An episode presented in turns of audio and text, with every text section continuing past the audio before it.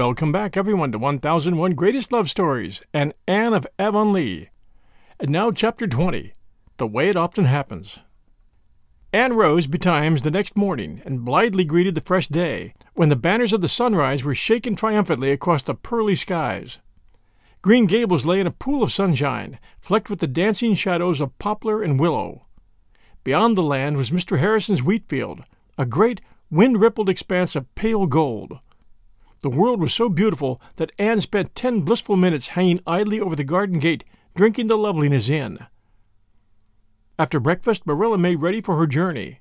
Dora was to go with her, having long been promised this treat. Now, Davy, you try to be a good boy, and don't bother Anne, she straightly charged him. If you are good, I'll bring you a striped candy cane from town. For alas, Marilla had stooped to the evil habit of bribing people to be good. I won't be bad on purpose, but supposing I'm bad accidentally? Davy wanted to know. You'll have to guard against accidents, admonished Marilla.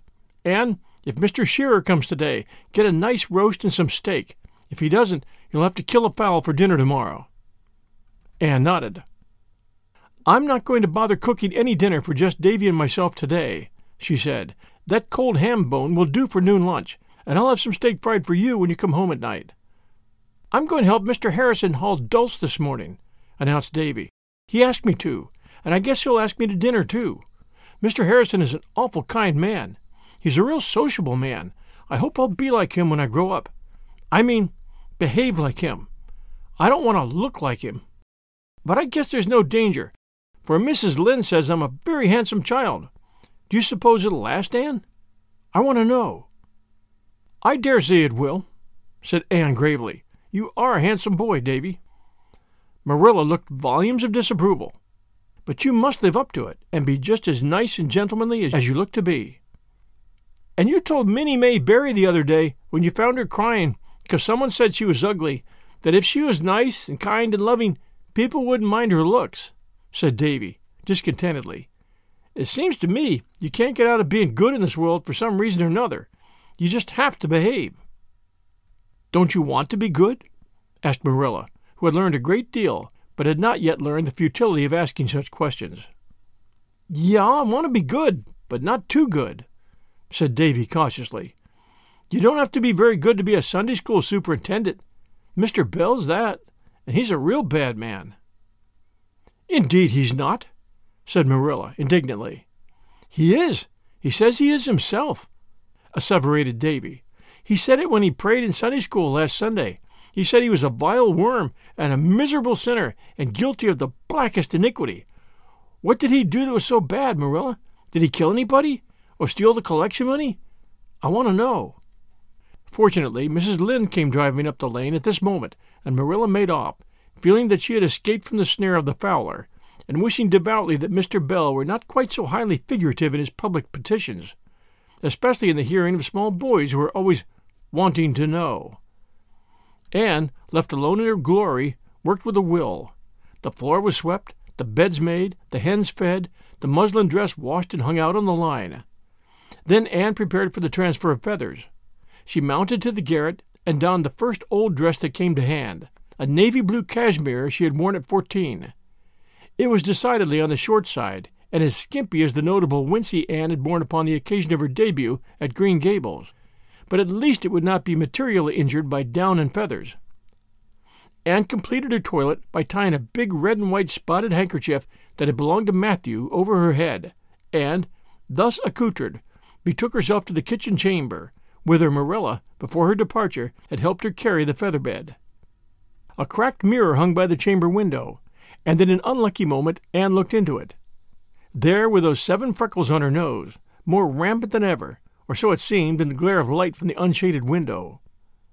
Oh, I forgot to rub that lotion on last night, she thought. I'd better run down to the pantry and do it now. Anne had already suffered many things trying to remove those freckles.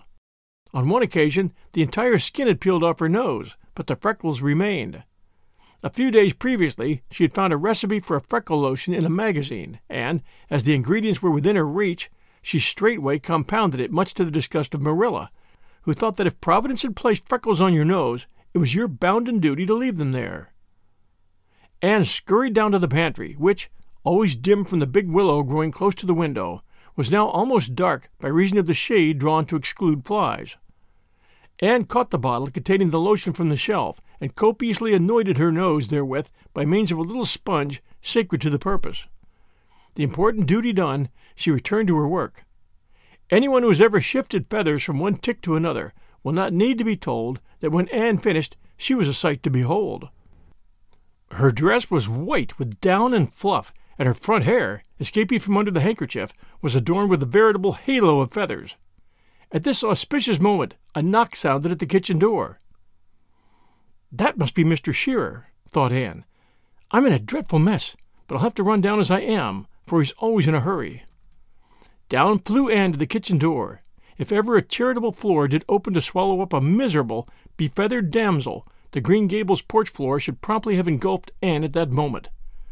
On the doorstep were standing Priscilla Grant, golden and fair in silk attire, a short, stout, gray haired lady in a tweed suit, and another lady, tall, stately, wonderfully gowned, with a beautiful, high bred face and large, black lashed violet eyes, whom Anne instinctively felt, as if she would have said in her earlier days, to be Mrs. Charlotte E. Morgan. We'll return with Chapter 20 right after these sponsor messages. And now, back to our story. In the dismay of the moment, one thought stood out from the confusion of Anne's mind, and she grasped at it as the proverbial straw. All Miss Morgan's heroines were noted for rising to the occasion. No matter what their troubles were, they invariably rose to the occasion and showed their superiority over all ills of time, space, and quantity.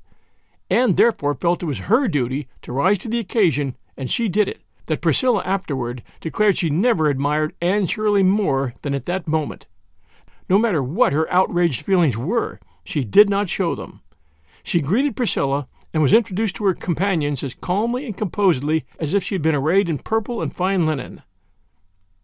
To be sure, it was somewhat of a shock to find that the lady she had instinctively felt to be Mrs. Morgan was not Mrs. Morgan at all, but an unknown Mrs. Pendexter, while the stout little gray haired woman was Mrs. Morgan. But in the greater shock, the lesser took its power.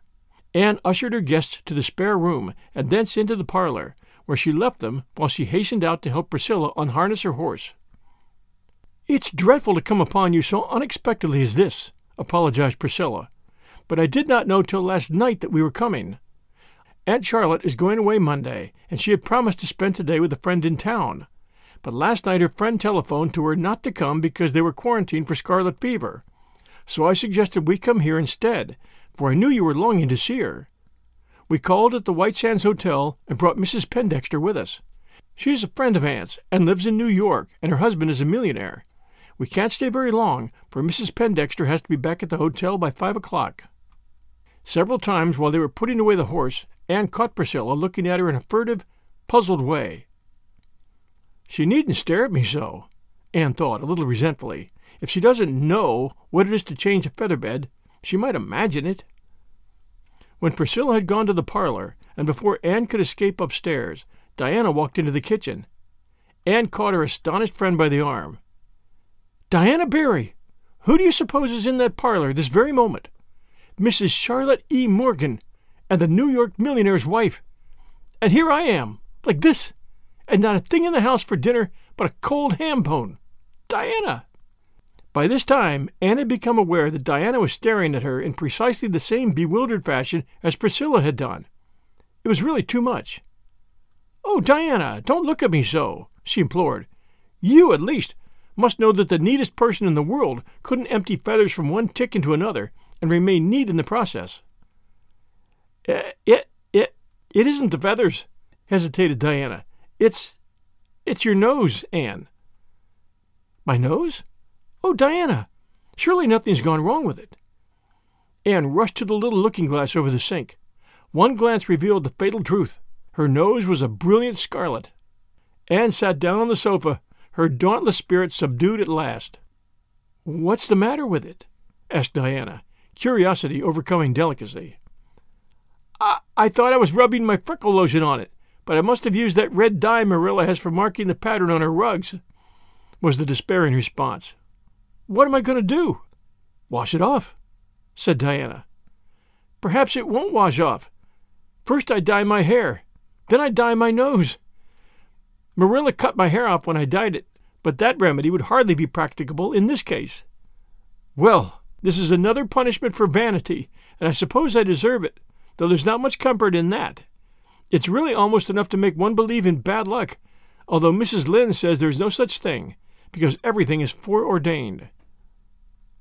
Fortunately, the dye washed off easily, and Anne, somewhat consoled, betook herself to the east gable while Diana ran home. Presently Anne came down again, clothed and in her right mind. The muslin dress she had fondly hoped to wear was bobbing merrily about on the line outside, so she was forced to content herself with her black lawn. She had the fire on and the tea steeping when Diana returned. The latter wore her muslin, at least, and carried a covered platter in her hand.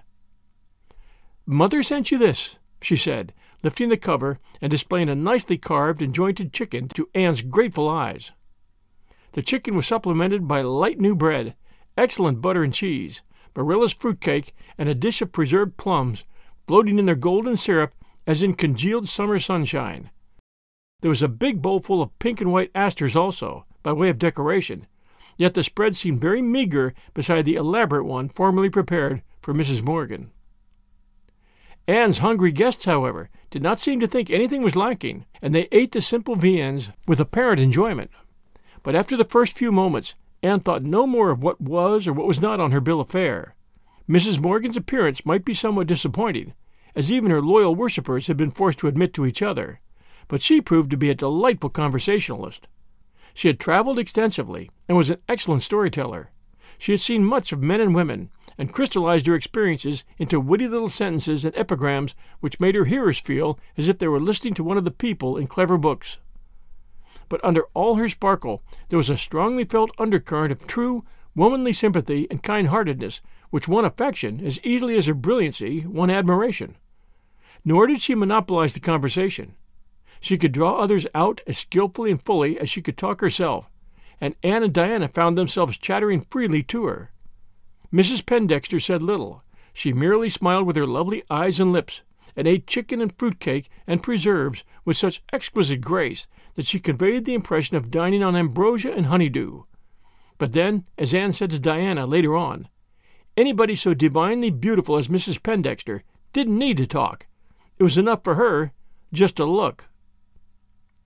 After dinner, they all had a walk through Lover's Lane and Violet Vale and the Birch Path, then back through the haunted wood to the Dryad's Bubble, where they sat down and talked for a delightful last half hour. Mrs. Morgan wanted to know how the haunted wood came by its name, and laughed until she cried when she heard the story and Anne's dramatic account of a certain memorable walk through it at the witching hour of twilight. It has indeed been a feast of reason and flow of soul, hasn't it? said Anne, when her guests had gone and she and Diana were alone again. I don't know which I enjoyed more, listening to Mrs. Morgan or gazing at Mrs. Pendexter. I believe we had a nicer time than if we'd known they were coming and had been cumbered with so much serving. You must stay to tea with me, Diana, and we'll talk it all over. Priscilla says Mrs. Pendexter's husband's sister is married to an English earl, and yet she took a second helping of plum preserves, said Diana, as if the two facts were somehow incompatible. I dare say even the English earl himself wouldn't have turned up his aristocratic nose at Marilla's plum preserves, said Anne proudly. Anne did not mention the misfortune which had befallen her nose when she related the day's history to Marilla that evening, but she took the bottle of freckle lotion and emptied it out the window. I shall never try any beautifying messes again, she said, darkly resolute. They may do for careful, deliberate people, but for anyone so hopelessly given over to making mistakes as I am, seem to be tempting fate to meddle with them. Thanks for joining us for Chapter 20 of Anne of Avonlea. Join us next week, Sunday night at 6 p.m. Eastern Time for chapters 21 and 22. Between now and then, everyone, we do appreciate reviews very much, and we also appreciate you sharing our show with others. This is your host and storyteller, John Hagedorn. This is 1001 Greatest Love Stories. We'll return next Sunday night at 6 p.m. Eastern Time. Until then, stay safe, and we'll be back soon.